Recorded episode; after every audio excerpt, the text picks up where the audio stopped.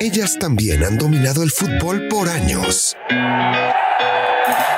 Entrevistas, noticias, anécdotas y el análisis con todo el power Brenda Flores te trae Flores en la cancha, un podcast exclusivo de Footbox. Siempre habrá flores para quien quiera verlas en la cancha. Bienvenidos a Flores en la Cancha, un podcast exclusivo de Footbox, diseñado principalmente para platicar de todo lo que está sucediendo en el fútbol femenil. Hoy hablaremos de una competencia única, la mejor del mundo a nivel de clubes en Europa, la que nos hace vibrar, la que nos enchina la piel. La UEFA Champions League, en este caso femenina. ¿Cómo surge? ¿Por qué? ¿Para qué? ¿Cómo? ¿Cuándo? 23 de mayo del 2000, el Comité Ejecutivo de la UEFA aprobó la introducción de una competición europea femenina. De este modo nació la Copa de la UEFA femenina. Ya para la novena edición, en la temporada 2009-2010, fue relanzada como UEFA Women's Champions League tras la decisión tomada en diciembre del 2008.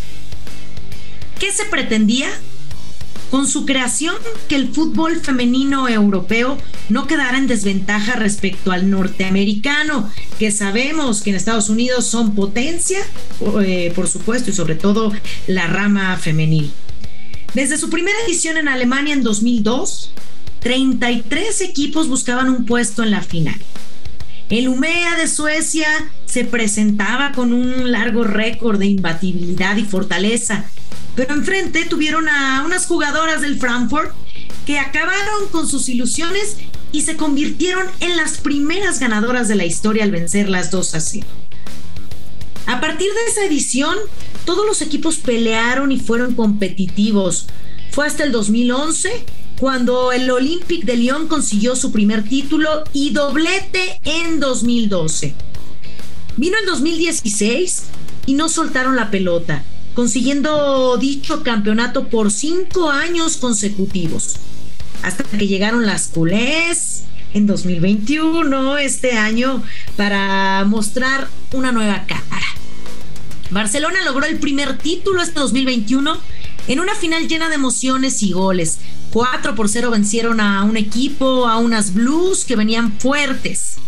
Barcelona es también el primer equipo español que conquista una Champions femenina y además prometieron volver más fuertes en Budapest. Mejoraron su nivel físico, entrenaron y lo volvieron a hacer para destacar. Dicen que no es fácil y no lo es, no vayan a pensarlo, pero tampoco es imposible. Y esto es una muestra de que cuando se trabaja se logra. Mapi León, Serrano, Jenny Hermoso, Torrejón, Font, Martens, Fernández, Pereira, Guijarro, Cole, Bonmatí, Graham, Butellas. Son solo algunos de los nombres que quedaron en la historia del fútbol eh, femenil mundial después de la edición de esta Champions. Barcelona ha conquistado Europa, lo ha hecho de buena forma, mostrando el ADN que las identifica. Trabajaron y lo lograron. Es aquí donde todo vale la pena.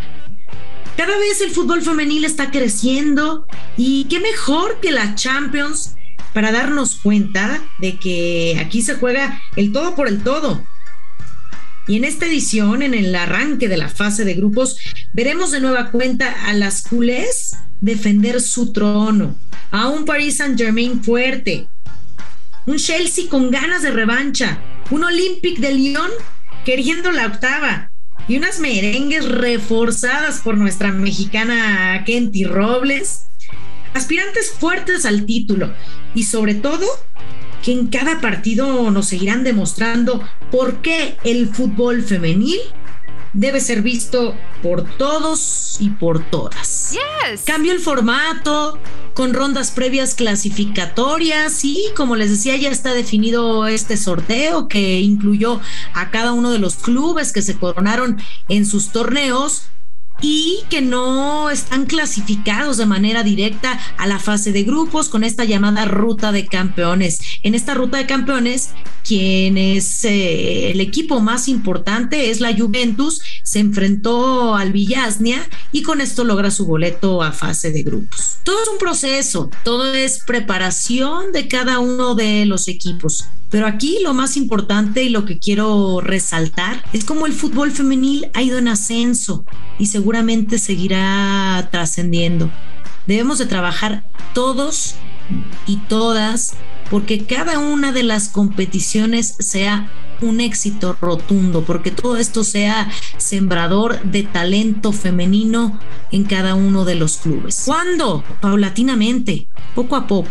No les exigimos tanto que sea mañana ya, que esté listo todo en perfectas condiciones. Poco a poco, paulatinamente.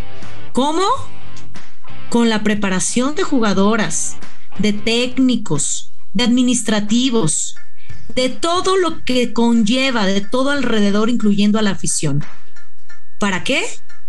Para que ambos géneros seamos competitivos en el deporte, principalmente en el fútbol, que antes solo era para hombres. ¿Por qué?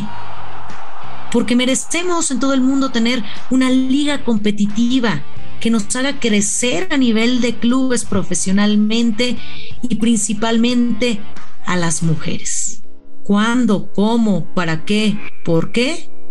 Ahí está la respuesta y cada uno, cada una, tenemos que poner nuestro granito de arena para que esto siga creciendo cada vez más. Y bueno, pues ya está a punto de arrancar esta fase de grupos de la Champions League, esta Champions League femenina. Muchísimas gracias, ya lo saben, siempre habrá flores a quien quiera verlas en la cancha. No olviden escucharnos eh, todos los miércoles a través de Footbox un espacio creado eh, especialmente para platicar de fútbol femenil, exclusivo de Footbox. Y además pueden seguirnos a través de todas nuestras plataformas, nuestras redes sociales, arroba Brenda Flowers R. Por supuesto, ahí me pueden encontrar para que estén al pendiente de todo, absolutamente todo lo que tiene que ver con materia deportiva con fútbol femenil. Escúchenos en Spotify. Esto fue Flores en la cancha. Soy Brenda Flores, me despido y les mando un abrazo.